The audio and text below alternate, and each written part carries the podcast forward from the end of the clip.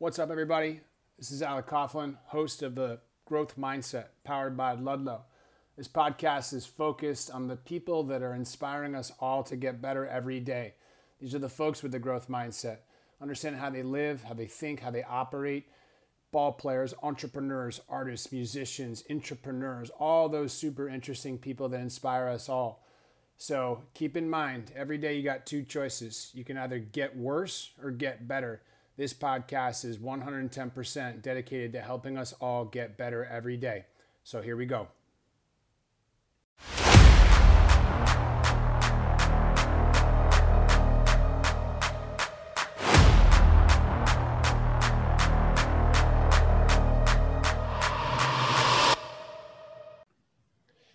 All right, we're back. Episode number five. We've got Clement Kao um, we've got a couple of, of funny uh, details to talk about on that front in regards to a hidden feature that, of course, he figured out on LinkedIn, which just literally just blew my mind. I'm so excited about it, such a detail, but it's important. But all that being said, we're talking to a guy that literally it gave me the chills when we had our pre-call as i mentioned to you. And you you described yourself as a guy that you know more or less i'm using alec words but you crushed it in academics right? And your your gpa and studying molecular and cell biology at you know berkeley fantastic you know university says a pac 12 guy. I went to usc obviously not the berkeley but our football team's pretty good. Everybody knows about that. Shout yeah. out to to fight on. But um, you said something to me in our pre-call, and I'm going to throw it to you to to kind of you know give a little bit back on yourself. But you're like, look, I pretty much had the fixed mindset as a kid, and as I was growing up, I came across an article or some literature about the growth mindset, and I flipped the switch, and the results literally speak for themselves. And I think it's so cool that I get to interview you, so that you can help people in my network and the audience, et cetera, better understand, you know, A, how you did that, you know, why you did that and what you keep doing because your background and your, you know, um, you know, accomplishments are super, super impressive. So without further delay, please give the audience the uh, quick and dirty background on you, and then we'll get into some some Q and A on that. But I'm really excited to have you. Yeah, and again, thanks so much for having me. Um, really excited to be a part of the show. Um, so yeah, so just a little bit about myself, and then talking a little bit more about my kind of fixed mindset to growth mindset switch. Um, so currently, I am one of the co-founders of Product Manager HQ. Uh, it's a global community of you know software product managers, uh, where basically we just learn you know how do we do product management because it's such a new field. Um, so that's kind of the side job. Uh, kind of the full time job is as a product manager at Blend, which is a Series F fintech startup based in San Francisco. Uh, we're basically making consumer finance a lot easier by creating you know much easier to use software for both borrowers and lenders um, to get any kind of loan, whether that's a mortgage, a credit card, um, uh, an auto loan, etc. So that's been lots and lots of fun. Um, and the thing is, if I hadn't gotten a growth mindset, I wouldn't be doing the stuff that I'm doing today, right? Because, um, as Alec mentioned, right, like um, you know, back when I was a little kid, um, you know, one of the things that you know kept coming up was like, oh, well, Clement's really good at math. He's really good at science. He's really bad at writing, right? And so, you know, this is the stuff that Clement knows how to do. Clement doesn't know how to do anything else, right? Like, not very good at socializing, not very good at public speaking, right? So it's just like I had back back when I was like in you know elementary school through middle school. I had a lot of kind of these external facing stereotypes placed on me um, that I kind of internalized and said, okay, I'm just the kid who's really smart. And one of the things that like people don't realize is, you know, a lot of times people say, oh, well, if I had a really high IQ, right, like that's going to get me ahead in the world. And I'm just going to tell you right out the gate, that's not true. Um, EQ, you know, being able to resonate with other people is way more important. And I know because I actually have an IQ of 159. That's just one shy of Albert Einstein. And like that like that actually limited me because I kept thinking I'm only good at math. I'm only good at science. And so I just I was thinking of going down like an academic route, right? Like I wouldn't have thought about doing all the stuff that I'm currently doing today if I had gone ahead with that fixed mindset.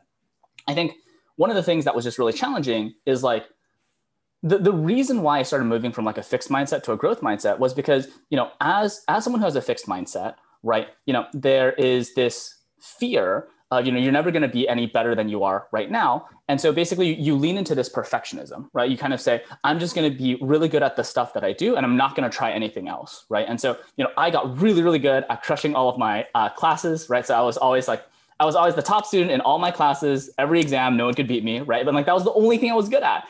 And the thing is, every time I messed up, I would like bang my head against the desk and say like I'm a worthless failure, which is not healthy for a growing kid. And so, you know, one of the things that I started noticing is while I'm good at math, I don't actually like math. And that's kind of scary, right? Like to not really like the thing that you're good at doing and to like stuff that I'm not good at doing. Like I really enjoy, you know, seeing how other people interact and kind of being a part of that, which is why I'm currently kind of down this business route of working with other people a lot. Um, but that's not something that I was born with. Like I was born an introvert. I was born, you know, not very good at chatting with other people. And it really took me a lot of time in terms of being able to convince myself that, you know, it's not the skills that I am born with. Like that doesn't determine my future. It's how much resilience do I have? How eager am I to kind of push myself to move into these new areas of growth um, to be able to unlock the things that I really, really want to do. Right. And so I think one of the very interesting challenges that I ran to, into myself is moving from a fixed mindset to a growth mindset kind of requires you to have a growth mindset in the first place, right? Like where you have a fixed mindset, it's kind of hard to break out of that. And so I think um, I don't necessarily, I can't necessarily pinpoint a single resource that helped me, but I think there were definitely a couple. Um, I think um, Dale Carnegie's um, How to Stop Worrying and Start Living, um, as well as Dale Carnegie's, um, you know, How to uh, how to win friends and you know uh, influence others. Um, I don't remember the exact title of the book, but, but yeah. both those Dale Carnegie books, they were really eye opening in terms of you know people can pivot later on in life and be completely successful at doing so, and not have to be always worrying, not have to always be growing white hair. Like my hair right now is black, and when I was in middle school, I used to have like you know salt like um, salt and pepper hair. Like I had a bunch of white hairs because I was always stressing out over grades, right? And like now I'm doing like all these things that I'm you know quote unquote bad at, right? My teachers kept telling me, Clement, you're really, really bad at writing. We're always going to give you like B's, B minuses because like you just don't know how to structure yourself. And it just winds up that I'm not good at academic writing. Like I'm actually really great at writing books. I'm really great at writing articles, right? And so it's just a lot of times when people are giving you this feedback of you're not good at something, right? Like it may it might just mean that you're not good at that flavor of something, and that when you put your unique twist on it, like that is when it actually really like becomes magical, right? So I think, um, you know, it, it's kind of a winding journey, I'd say. And it wasn't necessarily a flip of the switch. I think it was a lot of repeatedly pushing myself of, I really want to do these other things that I'm not good at yet. And remembering to keep saying the word yet, right? Yeah. I think that's the most important part of the growth mindset is I'm not good at this thing yet. And I don't mind investing the effort to try, right? And I think um, being excited to fail but kind of learn while you're doing so is one of like the most crucial things in terms of being able to open all of these doors in front of you that you didn't know were even there before right? Like when you're really on a fixed mindset you're always thinking about how do i maintain the stuff that i currently have? Whereas when you move more towards this growth mindset now you start to see all these other opportunities that you can start like opening the doors on and you know heading down. So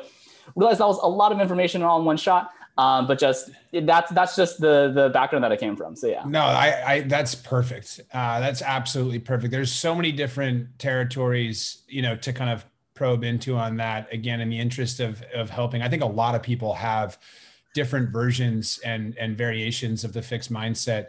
And I think as you as you um, continue in your career, in in some respects, it becomes even harder to break out, right?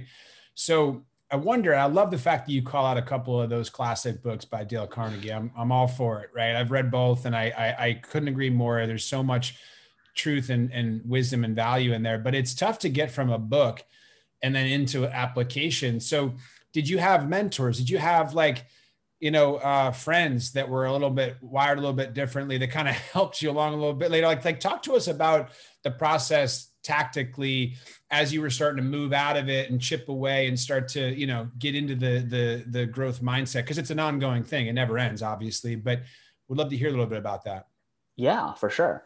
Um, so you know first off just want to note that you know none of my you know shift towards a growth mindset would have been possible without my family. I think nice. you know i'm super close with my family and you know i realized that you know I look Asian as everyone thinks like, you know, standard Asian American stereotype is, you know, tiger parents who really want their kids to do really great in grades, wants them to be doctors, lawyers, whatever. My parents were nothing like that, right? And so they very much wanted me to be happy and they saw that I was struggling in terms of, you know, you're crushing these like school things, but you don't seem to be enjoying yourself, right? And so, you know, they were very supportive when I was voicing, you know, I am interested in learning more about business. Dad, can I shadow you as a real estate agent, right? Like, nice. um, you know, mom, I'm not necessarily sure that I want to continue being a scientist, right? Like, can, is it okay if I like try out these other fields? And so they were always really um, you know very supportive um, and always helping me to refine my thinking like i would say these are the things that i'm interested in considering and they'd say um, you know really excited to hear that you're excited about those things consider finding these other resources consider you know mm-hmm. these potential risks in front of you because you know we've lived 30 years longer than you have we have experience. Um, yeah. so that was really really helpful. Um, and so just having someone to support you that support network is really important right? So i think the thing is you know most people you know already have support networks even if they don't yet have a growth mindset. You know even if they have yeah. a fixed mindset you you still typically have a, an emotional support network and that emotional support network typically wants nothing but the best for you. And so definitely like lean into that network of people that you know you trust and people that you care about and if you don't have that yet like you know now is a fantastic time to go find someone who will be able to you know help back you right? Um, and so kind of that would be one of the most important parts. I think another part that's just really important is not being afraid to talk to yourself, right? I think one of the things that people struggle with a lot is sitting in a room by themselves without distractions and just facing their own internal challenges head on like that can be really scary and so you know a lot of times and i'm not saying that you know this is good or bad, right? But like a lot of us, when we have some spare time, we pick up our phones, right? Like we're scrolling through Reddit, Twitter, whatever, right? Or like we're like on the computer, we're surfing the web. Very few of us actually like take the time to say, I'm going to take this 30 minute block. I'm going to sit in a room with like a notepad and like I'm going to go work out these really scary things of maybe this is not the career for me. Maybe I want to try something totally different. What if the the quote unquote success that I'm feeling right now is just me uh, brainwashing myself or deluding myself into thinking that this is enough and I don't want to risk anymore, right? And, and instead of trying to look for what is bigger ahead, right? And so you need to take that time to reflect um, so that you can understand, you know, am I headed in the direction that I want to go, right? And if I am heading in the direction I want to go, what are the things that I'm doing well? If I'm not heading in the direction I want to go, where are the places where I can potentially improve? And what are the resources and the people I can draw on to help me improve on that? What are some next steps that I want to take, right? And so kind of when you get into this you know rhythm of reflecting on where you're headed in life whether that's once a month once a week whatever cadence works best for you having that opportunity to talk with yourself is really really important because i think you know a lot of the time i think people don't necessarily realize who they are um, for many many years until they've actually taken the time to go reflect and meditate on you know their desires their wants their strengths right? And so i think that's something that is really important to go take the time for um, if you want to be able to try out you know all these different things that you know you've been looking to do. Because if you don't give yourself that you know active self feedback no one's going to give that to you right? Kind of um, the people that will best understand where we're coming from is ourselves right like we we feel every emotion that you know we ourselves feel right like we know the situations that we're coming from we understand our own logic and the thing is no matter how amazing you know an external mentor might be or like friends might be etc they're not going to be in that same position that you are, right? Like they're not going to necessarily know what was it that you were feeling at that moment when you decided to turn down this opportunity or to accept this opportunity, right? Like what was your thinking? What was your rationale? What were your emotions? Um, what is it that you want to be doing longer term? Not everyone will know all of that stuff. And so it's really on you to, you know, start getting comfortable with yourself because you know the one person that we're going to live with the longest is ourselves right yeah. and so it's just really important to get comfortable with that and to not try to fill up any sort of downtime with you know distractions to actually go fill that with um, you know some some self conversation i think one of the things that you know society uh, kind of looks down on which i always thought was really weird is you know when people talk to themselves out loud people think like oh like that person's crazy. And it's like no no no no no. Like sometimes i think those are the most sane people because you know by actually hearing yourself talk and by hearing yourself think through things that really helps to crystallize oh this is the direction that i want to go right? I think many times um, you know you see all these different pieces um, that don't really like connect together until you actually talk it out and then you kind of see all of that fit together right? So as, as an example of this one of the things that i had was a very let's say non-traditional set of college internships mm-hmm. um, as a biologist right and so what happened was in my freshman year um, I had this internship as basically a social media marketer, right? And basically, what I was doing was I was helping to market kids' books um, on education, right? And like, why did I do that? I just wanted to like dip my toes into some sort of internship and be somewhat productive, right? Um, one of the things that I noticed about the internship was I wasn't just necessarily happy, you know, posting once per week on Twitter, which was the thing that they just told us interns to do. It's like post once a week on Twitter and you'll be fine.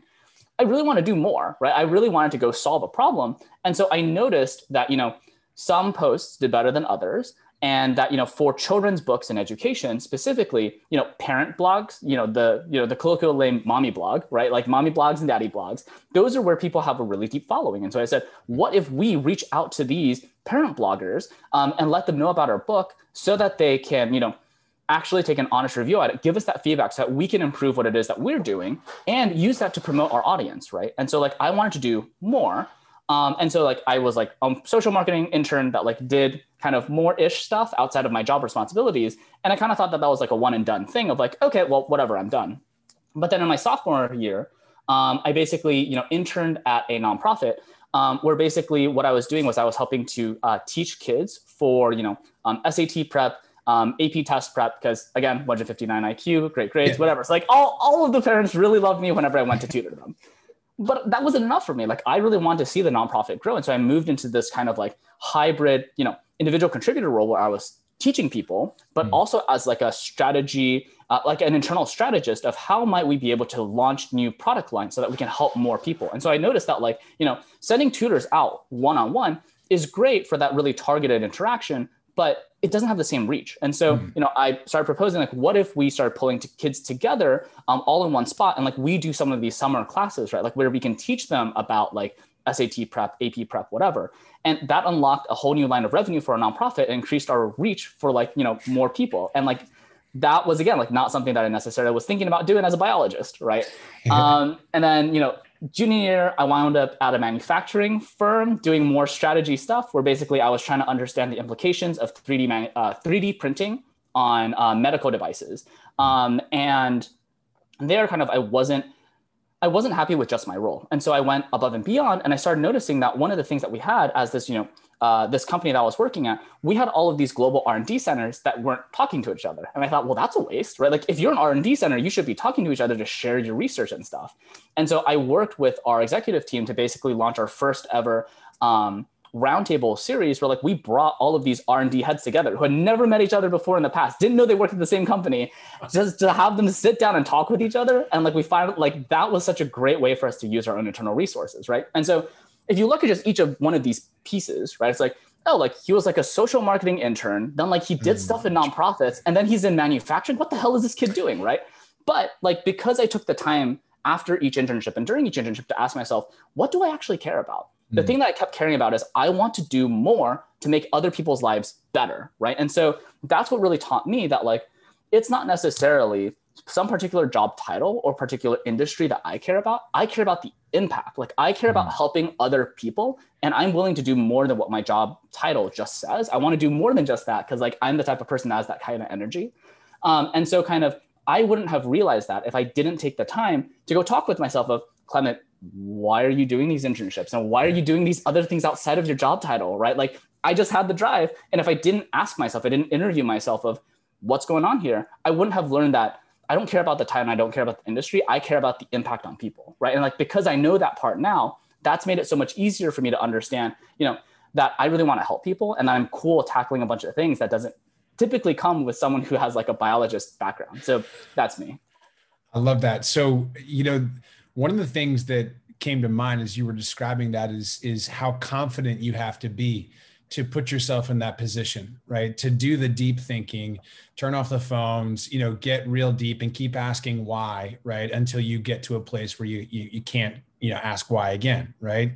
Yeah. So do you think that do you think that um, you were able to do that in part because you have, you know, a, a fair amount of confidence just built inside of you or was it in part as you were building the confidence you were able to to to do that more and do you think maybe that's what holds some people back from doing this type of deep thinking is is just maybe the lack of of comfort with it because they're not necessarily confident in getting in and scratching that itch a little bit yeah, that's a great question. Um, I think it's exactly that. It's a lot of the fear of the unknown, right? And yeah. so it's, you know, you don't know what you're about to find out about yourself, right? Like if you're telling yourself this story for many years and you haven't really questioned why you're telling yourself this story, um, when you go back to revisit it, it can feel like your entire identity like doesn't match up. And like that's really freaky, right? Very. And so yeah. the thing that I think is really important, right, is that like everyone in the world is good at at least something, right? Like all of us are good at something. It's just that, you know, we might be telling ourselves narratives that we're not good at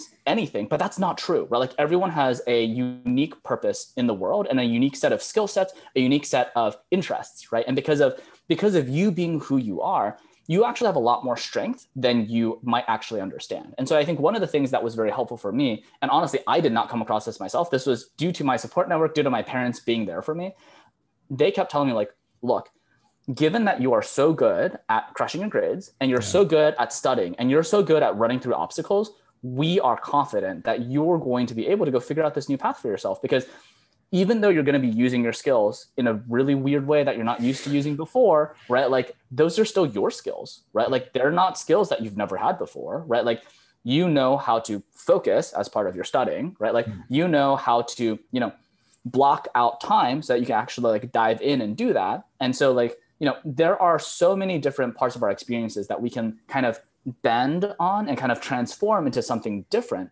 And so I think one of the things is, you know, as folks are curious about you know what is the growth mindset and how to move into that you know don't feel like you're starting from scratch. Like right. the things that you learned while you still were using a fixed mindset are all still yours right? Like those are all still assets that you have at your disposal to help you make that move. And whatever it is that you're confident in now right? Like take that with you right? Like use that to say i made it this far with you know the way that i'm currently thinking and the growth mindset's only going to open up you know all of these new frontiers of i can do even more things. I'm just not there yet right? Like i want you should carry that confidence of look at how much i've done in such a short period of time.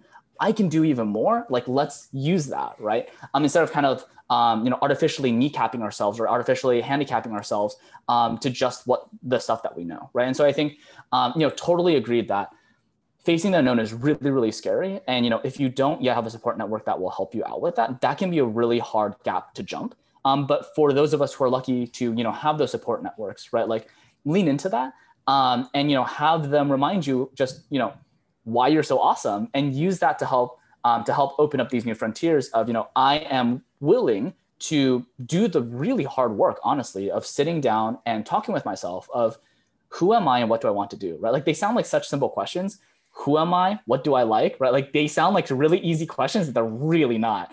Um, and so just, you know, don't underestimate the work, but also don't be scared about it, right? Like you are already like each of us are an expert at being ourselves. We've done being us for decades, right? Like we're all experts on ourselves. And so use that, right? Like you know yourself the best out of any other person in the world. Use that to help unlock kind of your next sets of uh, potentials and capabilities and opportunities. And don't shy away from that, right? Like you are the world's foremost expert on yourself and you should lean into that, right? And so I think, um, you know, there is a lot of fear that goes into that, but you can definitely carry other sources of confidence uh, with you as you kick off this journey into having a growth mindset. Yeah, I, I really I, I, couldn't agree with you more on all of that. I, it also reminds me that I give a little shout out to one of my mentors, David Bell, who we were having a conversation like this um, in regards to to strengths and passion, right, and the intersection. And there's a there's a Japanese term at I believe it it's it's it's the intersection of your pat. You probably know what it is, right? So mm-hmm. so right so jump I in if Ikigai maybe. Yes, thank you. That's exactly what it is, right? So like that intersection of what you're all about, you know, just as a mm-hmm. human. Mm-hmm. With your skill set, with the market, with the business and the customers, and if you can find that sweet spot, as as David Bell refers to it, um, it's a very powerful thing. And he recommended a book, which I'll drop into the Substack notes, um, Strengths Finders and I don't know if you've heard of the book, but it's it's a really great book that I think speaks a little bit to to where you're headed with this, which is sometimes I think people maybe they don't um, they don't truly understand how strong they are in certain areas, right? And when you start to really invest in that, compounding results start to happen. And yeah. what was interesting, just to kind of flip it over to the product side because I do think I would love for you to talk a little bit about product and product management. And I know that you recently published, you know, the excellent edu- execution um, as a product manager in that book. And you know, we're talking to an expert here, so the audience is going to obviously get a lot of benefit. But I love the way that you talk about helping people. Um, you know, and, and, and develop an easier, more happy and productive, you know, life and, and way of doing things and of course product is is very much you know in in in that in that vein similar to that, right? And, and I think it'd be a nice transition to maybe talk to us a little bit about how you think about product. What is product, right? And and what is what does a product manager do? And how does your background and your interests um, and everything you just told us tie to why you love building products and managing products? Yeah, fantastic question. Um, so, you know, actually, one of the things that is most helpful in terms of thinking about what is a product manager is actually to imagine a world where there are no product managers, right? And so, this was the world as it existed maybe 30, 40 years ago. In a world where there are no product managers, there are generally three groups of people in the world. So, the first group of people is what we call customers. And so, they're people who have pains, and sometimes they know that they have the pain, and sometimes they don't know that they have the pain. But in any case, if someone could solve their pain, they are eager to pay time or money to have that pain be solved. And so those are customers, right? Then you have businesses, right? Businesses, what they want to do is they want to be able to be profitable because if they're profitable, they can return value to shareholders, they can keep people employed, and they can go serve these customers, right? So that's what businesses want. And then the third group, and this is specifically in software development, just because I, I tackled, you know, software products, not hardware products. Um, you know, you have uh, what I call developers. And so those are going to be uh, software engineers, software designers.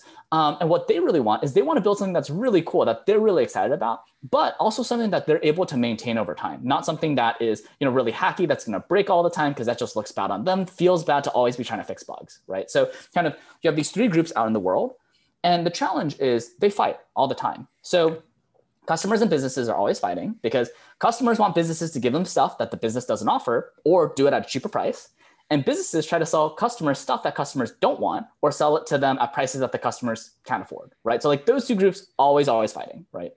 Um, customers and developers also fight all the time because customers don't necessarily understand the technology. So they say, we need you to do things in this specific way. We want a blue button on this next screen and it's going to do X, Y, Z. It's like, that's not how the, the technology works, right? But on the flip side, you have developers who are really excited about some new technology, chatbots, AI, blockchain, right? Like, let's implement something really cool. And then they show it to customers and they say, that's not a pain that I had in the first place. I don't want this thing, right? And so they're also fighting all the time. And then developers and businesses are also fighting all the time because businesses say, we want you to create more and more and more features and products and software so that we can sell all of that. And you know, uh, developers are saying, no, no, no, no. We need to make sure that we have consistent designs, consistent architecture. We need to refactor. We need to do more research. We need to go take all of these steps um, to make sure that we're really robust. And so they're always fighting about velocity, right? And so the thing is, these three groups are always fighting in the world. And the one thing that really you know satisfies all of them is what we call a software product. And so a software product is something that solves a customer's pain in a way that a business can deliver profitably while being something that engineers and designers are really excited to build, but also to maintain over the long run, right? And so if you think about it that way, the product manager is the person who coordinates um, all of these three groups and tries to understand the white space in between them, right? And so kind of that is what a product manager does fundamentally is coordinates between you know customers businesses and developers to fill in that white space and to guide that product into being able to solve all three of their pains and so it's a challenging job because you're trying to simultaneously solve three group sets of pains and you can't just solve for two or just solve for one. You got to solve for all three at the same time right? So like that can be really difficult.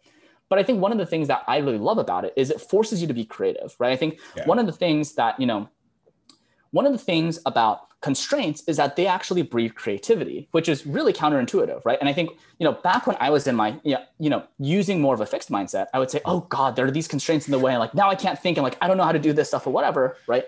But the thing is, when I started moving over to a growth mindset and I started seeing how other people used constraints to spark creativity, like that is when I started understanding, like, I actually love constraints. Constraints are, are fantastic because that means that I have the ability to focus, right? As an example, right? Like if I said, go write you know 500 words on anything right? Most people who are listeners would be like i don't know what to write right? But if i told you you are going to write a 500 word short story about you know a vampire who's currently based in Taiwan and has you know an allergy to spicy peppers, right? Like you've got something to write, right? Like it sounds really dumb. Like there's all of these really weird constraints that I just threw on you, but you can write so much more now about this you know vampire in Taiwan who's allergic to like spicy peppers, right? And so the thing is, constraints actually spark all this creativity, and I really love kind of you know being able to flip the problem on its head and really dig deeper into what is the need that we're trying to solve? How do we actually create value in the world and do so in a way that keeps everyone happy um, I think is really, really interesting and really, really exciting, right? Um, so um, in terms of, you know, how that really fits in with kind of the growth mindset, I think one of the things that's really challenging with product management in general is because your job is fundamentally to fill the white space, right? Like the white space is always changing. Your customers are always changing. Your business is always changing. Your development team is always changing, right? And so customers might grow, might shrink, might change industries, you know, might be pivoting, might have their own roadmaps and their own strategy. Your business might be trying to, you know, do all these different things, expand uh, internationally, break into other product lines, etc. Your development team, right? Like they might be, you know, not everyone's remote, right? Like how do you deal with everyone being remote? Um, you know, you might start taking on uh, you know different kinds of talent. You might start you know working with all these other features that you've never worked with before. And so it's always a shifting landscape right? And so um, if you don't have that growth mindset of you know i am totally cool with just you know um, accepting my reality for what it is and working with it if you're more in that fixed mindset of oh my god there are all these different changes and like i need to go control and master every single one of them and this is like way too much stress right? Like it's just not going to be a fun job. And so yeah. you know you do need to kind of have that uh, almost like let's say judo like nature where like you know when an opponent is trying to throw you you use that momentum to throw them right and so it's all about kind of uh, taking advantage of kind of uh, constraints and using that to your advantage right i think another thing that you know you also have to keep in mind is and this was honestly really hard for me yeah. product management doesn't have any sort of like done point. Like nothing defines a product as done. Products are always evolving and growing and they're never finished, right? Like they could always be better at converting. They could always be delivering more value. They could always be easier to use, more powerful to use, right? Like there are all these dimensions of along which a product could be better. And the thing is, again, like coming from a background where like I used to win a bunch of trophies and awards and I used to crush every single test, right? Like it was really hard to be like, I'm never done. I can never study enough. I can never work enough. Like I'm never done, right? Like that's hard. It's brutal. Um, and so my parents keep asking me for the longest time, like, are you sure you want to be a product manager? Because it sounds like you never get praised for the work that you do. Like you're never done. I'm like, I know, but the the reason why I'm cool with you know working against you know my internal nature of really enjoying like fixed definitions of done is because the value that I unlock in the world is so much bigger, right? Like instead of just going after this fixed definition of, oh, deliver this thing on time and in this specific boundary, right? It's more like there's some problem out there and we just really need smart people to go think about the problem and really work all the different angles. And you might not know what you find, but go after it, right? Like that is so much more exciting, even if it's so much more poorly defined. And so one of the things that you will have to embrace as a product manager is just there's no definition of done. Um, you're just going to keep going. And so it's really important for you to make sure that you give yourself, um, you know, the space to fail and give yourself the space to rest, right? Like if you don't give yourself failing space, that means that you're not taking enough risk and you're not learning as fast as you could be. If you're not giving yourself space to rest, you're not being creative. You're not actually taking the time to do this sustainably and you're going to burn out, right? And so, you know, as you move into a growth mindset, right? And like, doesn't matter what job or role you're heading into, you have to be okay with things not going your way and things failing, right? Because that is what actually triggers growth. It's a lot like what we say in terms of exercising, right? Like yeah.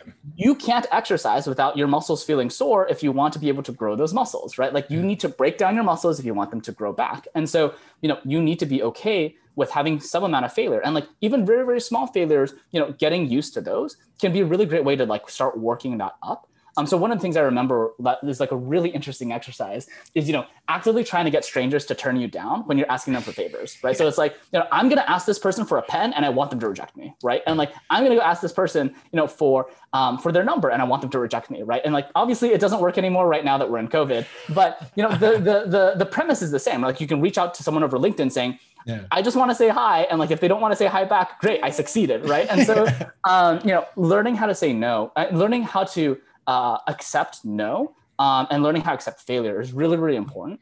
And then also just making sure you have that time to rest because, you know, if you're always working, working, working, working, you're going to hit exhaustion, right? Like, so you need to be, you know, it's okay for you to, how do I put it? To be totally honest, right? Like a growth mindset is not something that you have for life. Like you mm-hmm. can move in between a fixed mindset and a growth mindset whenever you want, however much you want, right? Like, so mm-hmm. there are many days where I fall back into a fixed mindset and sometimes we, I'll beat myself up like, Clement, like, why are you being so, um, you know, why are you being so stubborn, right? Like, why aren't you embracing like all the change? I was like, no, no, no, no, hold on, hold on. I don't need to be perfect. Like, as long as I'm moving more towards, you know, accepting these challenges and working with what I've got right now, that is good enough, right? So like giving yourself the time to rest and recover and being okay with falling backwards sometimes. That's also really important. Um, you know, just in general for growth and specifically for product management, right? Like there are times when you're going to regress and that is completely okay no matter what people tell you like you you can't always optimize the metric upwards like there's just going to be plateaus that you hit there's going to be mistakes that you make you're going to fall back into bad patterns and that's okay as long as you take the time to acknowledge them for what they are come up with a plan for how you want to solve it and don't beat yourself up over it because like you are the one resource that you're going to rely on for the rest of your life and if you beat yourself up now you crush yourself into dust you've got nothing left to work with right? So like it's so important for us to protect ourselves and to really give ourselves the time to recover as we are charging into these new uncomfortable depths um, in terms of moving into these like uh, undefined boundaries ahead as part of moving to that growth mindset yeah, I think that's that's huge, and I, I, think it's also really important. For I'm just going to echo uh, one aspect of of what you just said. I love it all, but learning how to push yourself to a limit that you are going to quote unquote either you know fail. Someone's going to say no. You're not going to achieve the objective, right? So this can get into all other t- sorts of other territories, but I think that's a great thing to call out in particular, right? Is Absolutely. that because otherwise, right? If you're eh, eh, another guy used to work with mentor now, you know, dear friend Bob Reef, he used to work for Wayne Huizenga, and so Bob would constantly just pepper us and the team with all these different, you know, you know, great sayings from Wayne Huizenga. One of which was, "If you're not failing, you're not trying hard enough." Right. Right. And so that culture of embracing that is so cool because you never know what you can achieve until you push yourself to to territories where you're not achieving whatever it is that you're trying to achieve. So I think that's really important um, for the audience to hear because you know it, it, it's a you just gave a, a, fantastic description by the way of, of product management obviously not the first time you've done it because it's wild when people confuse project management with product management but i think managing the friction is is incredibly important and and a lot of fun and continuous improvement so one more kind of territory of question before we wrap it up. I'd love to hear your thoughts on. I like to ask people, you know, kind of where they get their information from, where they where they develop that edge, where the the knowledge comes from, right? The continuous improvement. Some people say books, some people say podcasts, some people say Twitter, some people say something in between, and you humans that they interact with and mentors and things. So curious with you know because you obviously have a lot going on um, and i think it's 120 publications at this point that you have created and put out in the world which is awesome. Yeah. so you know how do you get your information? Where do you get your knowledge from? How do you invest in in in in yourself in these areas of, of knowledge? I'd love to hear the, your thoughts on that.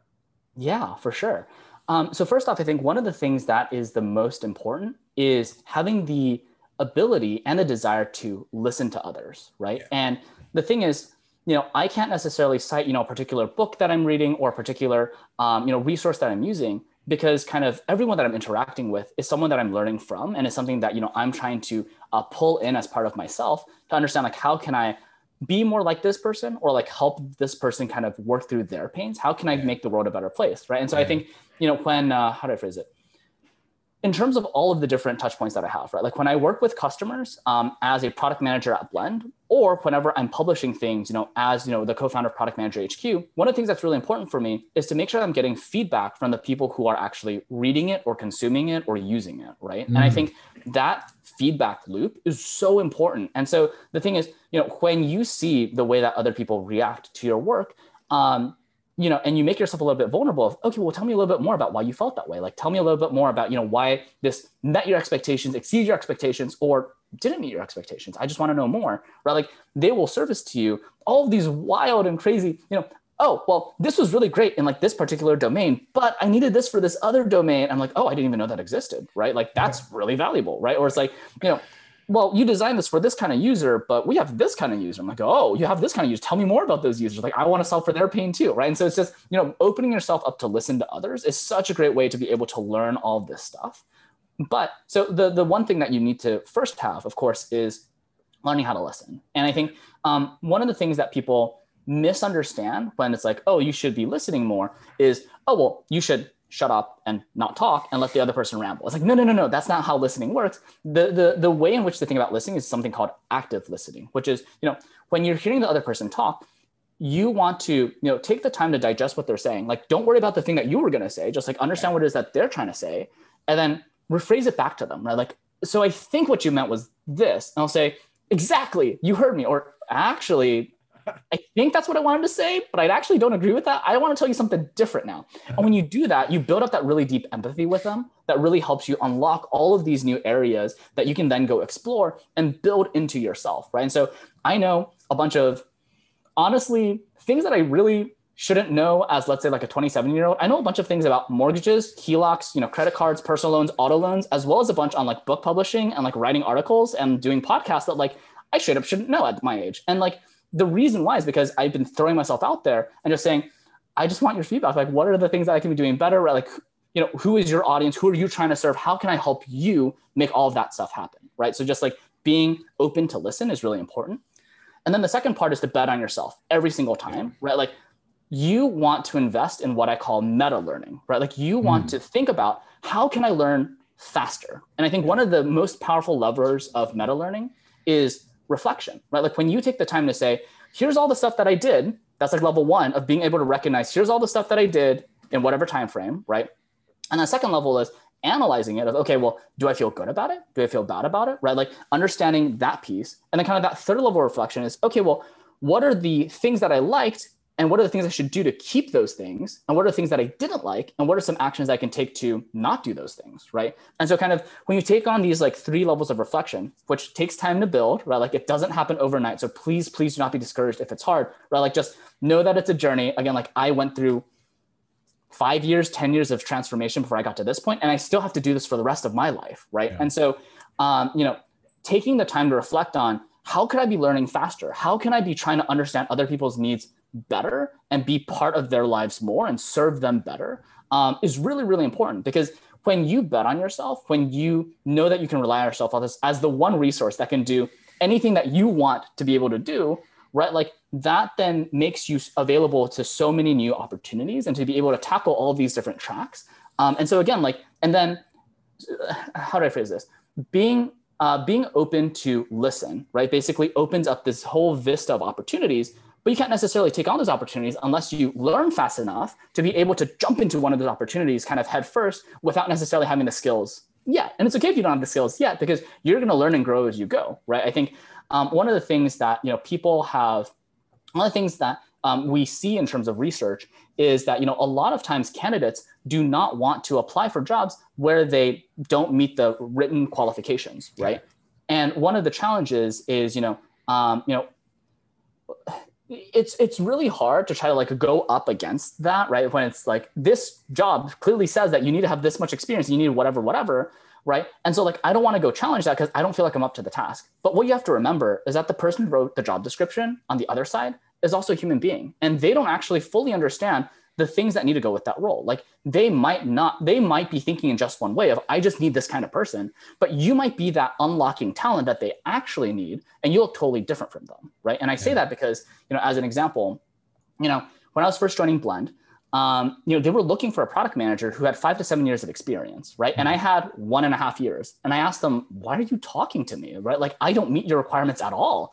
But here's the rub, right? Like they specifically wanted someone for five to seven years of experience because they wanted someone who knew how to break into new markets, right? And like if you think about it, a product manager who's been around for a while will likely have done a bunch of existing product stuff as well as new market stuff, right? But the thing is, I just happen to have only one and a half years of breaking into new markets, right? Like for the company that I was at before, I've never touched a mature product before. Like I don't know how to scale a product. I only know how to create, you know, really hacky prototypes and figure out how to break into new markets. And that's what they needed. And so I didn't meet any of the requirements and they still wanted me. And so yeah. one of the things that we have to remember is like when you see an opportunity out in the world, that opportunity was created by a human being, right? And that human being may not actually fully understand what they want. And so it's on you to really go and, you know, talk to them to understand, well, what really is your pain, right? Like, do I actually solve the thing that you're looking for? Because maybe you don't necessarily know that what you want, right? And so, um, you know, in terms of uh, in terms of betting on yourself, right? Like back to my mm-hmm. original point, the one side is the supply of opportunities. And so opening yourself to listen gives you that supply of opportunities that you didn't have in the past. And then the other side is the capacity, right? Like the ability to jump into these opportunities. You have to be really keen on learning about yourself